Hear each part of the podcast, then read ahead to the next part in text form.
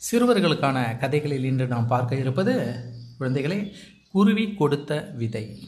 இந்த கதைக்கு போகலாமா சுட்டி பிள்ளைகளே? ஒரு ஊரில் ஒரு பெரிய பண்ணையார் ஒருவர் இருந்தார். அந்த ஊரில் இருந்த பெரும்பாலான நிலங்கள் அவர்கிட்ட தான் இருந்தது. அவர்கிட்ட முனியன் அப்படின்ற ஒரு உழவன் வேலை செய்து வந்தான். அவனுக்கு குடிசையும் கொஞ்சம் நிலமும் இருந்தது. பண்ணையாரிடம் வந்த அவன் ஐயா எல்லா நிலத்திலும் உழுது விட்டு உழுது விதை விட்டு நட்டு விட்டார்கள் என் நிலம் மட்டும்தான் வெறுமனே உள்ளது. நீங்கள் சிறிது தானியம் தந்தா என்னுடைய நிலத்திலையும் விதைச்சிடுவேன் என்றான். என் நிலத்திலேயே உழுது பயிரிடு சொந்தமாக பயிரிட வேண்டாம். பண்ணையாராகும் ஆசையை விட்டுவிடு. கூலியாளாகவே இரு. அரை வயிற்று கஞ்சியாவது கிடைக்கும் என்று கோபத்துடன் சொன்னார் அந்த பண்ணையார். சோகத்துடன் வீடு திரும்பினான். தன் மனைவியிடம் நாம் வளம் பெறுவது பண்ணையாருக்கு பிடிக்கவில்லை.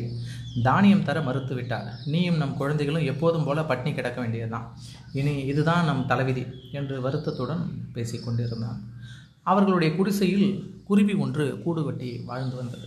இதை பார்த்த அவன் மனைவி நம் குடிசை புயலுக்கும் மழைக்கும் எப்பொழுது விழுமோ என்று நாம் அஞ்சு பயப்படுகிறோம். இங்கு வந்து அந்த குருவி கூடு கட்டுகிறது பாருங்கள் என்று கணவனிடம் சொல்லார் பாவம் வாய் பேச முடியாத உயிர்.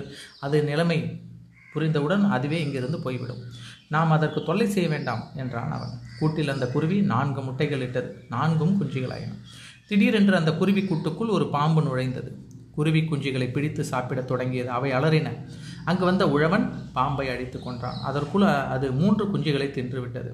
தரையில் விழுந்த ஒரு குஞ்சு மட்டும் உயிரோடு இருந்தது. அதை அன்போடு எடுத்து அதன் கால் உடைந்திருப்பதைக் கண்டு அதற்கு கட்டு போட்டான் அதை மீண்டும் கூட்டில் வைத்தான். வேளா வேலைக்கு உணவு தந்தான். சில நாட்களில் அந்த குருவியின் கால்கள் சரியாயின.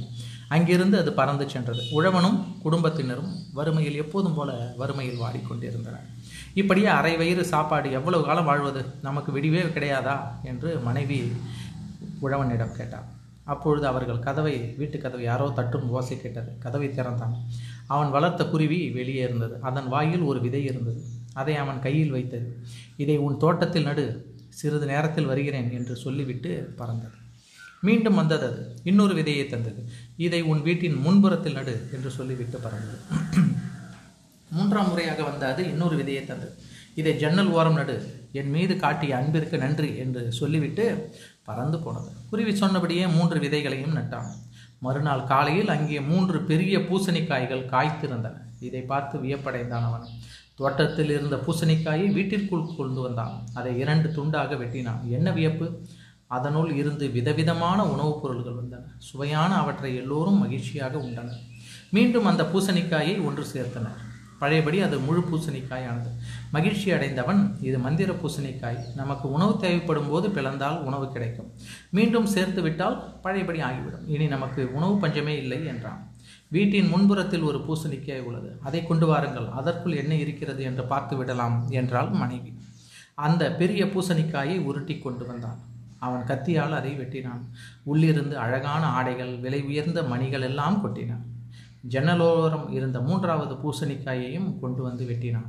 அதற்குள் இருந்து பொற்காசுகள் கொட்டின.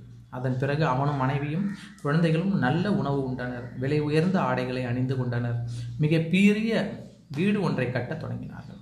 ஊழவன் சில நாட்களில் பெரும் செல்வனானதை அறிந்தார் பண்ணையார். அவனிடம் வந்த அவர் டெய் முனியா உனக்கு எங்கிருந்து இவ்வளவு செல்வம் கிடைத்தது? உண்மையை சொல் என்று கேட்டார். அவன் நடந்ததையெல்லாம் அப்படியே சொன்னான்.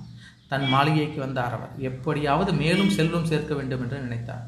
வீட்டின் மேல் பகுதியில் குருவிக்கூடு ஒன்றை அவரே செய்தார். குருவிகள் அவரும் அதில் தங்கும் என்று எதிர்பார்த்தார். அவர் எண்ணம் ஈடேறியது. ஒரு குருவி வந்து அந்த கூட்டில் தங்கியது. நான்கு முட்டைகள் இட்டது நான்கு குஞ்சுகள் வெளியே வந்தன.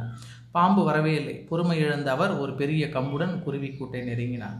மூன்று குஞ்சுகளை அடித்து கொன்றார். ஒன்றன் காலை உடைத்து கீழே எறிந்தார். பிறகு கால் உடைந்த குருவியிடம் அன்பு காட்டுவது போல் நடித்தார். வேலை தவறாமல் உணவளித்தார். கால் சரியான அந்த குருவி கூட்டை விட்டு பறந்து போனது. மூன்று விதைகளுடன் குருவி மீண்டும் வரும். அரசனை விட செல்வனாவேன் என்ற எண்ணத்தில் காத்திருந்தார் அவர் எதிர்பார்த்தபடியே கதவை தட்டியது குருவி. அவரிடம் மூன்று விதைகளை தந்தது. ஒன்றை வீட்டின் பின்புறம் நடு இரண்டாவது வீட்டின் முன்புறம் நடு மூன்றாவதை கிணற்றோரம் நடு என்று சொல்லிவிட்டு பறந்து சென்றது. எண்ணம் நிறைவேறியது என்று மகிழ்ந்தார் பண்ணையார். மூன்று தானியங்களையும் நட்டார். மறுநாளே மூன்று பெரிய பூசணிக்காய்கள் காத்திருந்தன. தோட்டத்தில் இருந்த பூசணிக்காயை வீட்டுக்குள் கொண்டு வந்தார். அதை வெட்டினார். அதற்குள் இருந்து எண்ணற்ற பூச்சிகள் வெளிவந்தன. அவர் வயலில் விளைந்திருந்த பயிர்களையெல்லாம் ஒரு நொடிக்குள் தின்றுவிட்டு மறைந்தன. வாயிலும் வடியிலும் அடித்து கொண்டார். அவர் முன்புறத்தில் இருந்த இரண்டாவது பூசணிக்காயை வெட்டினார். அதற்குள் இருந்து தீ வெளிப்பட்டது. அது அவரையும் அந்த மாளிகையையும் ஒரு நொடிக்குள் சாம்பலாக்கியது. கொடிய பண்ணையார் ஒழிந்தார் என்று ஊர் மக்கள் மகிழ்ந்தனர். மூன்றாவது பூசணிக்காயை உடைக்க யாருமே முன்வரவில்லை. அதற்குள் பாம்பு தேள் பூரான் போன்ற எண்ணற்றவை இருப்பதாக பேசிக்கொண்டார்கள் நன்றி. என்னுடன் இணைந்திருங்கள். உங்கள் காண்கலை சரவணன் அருணாச்சலம்.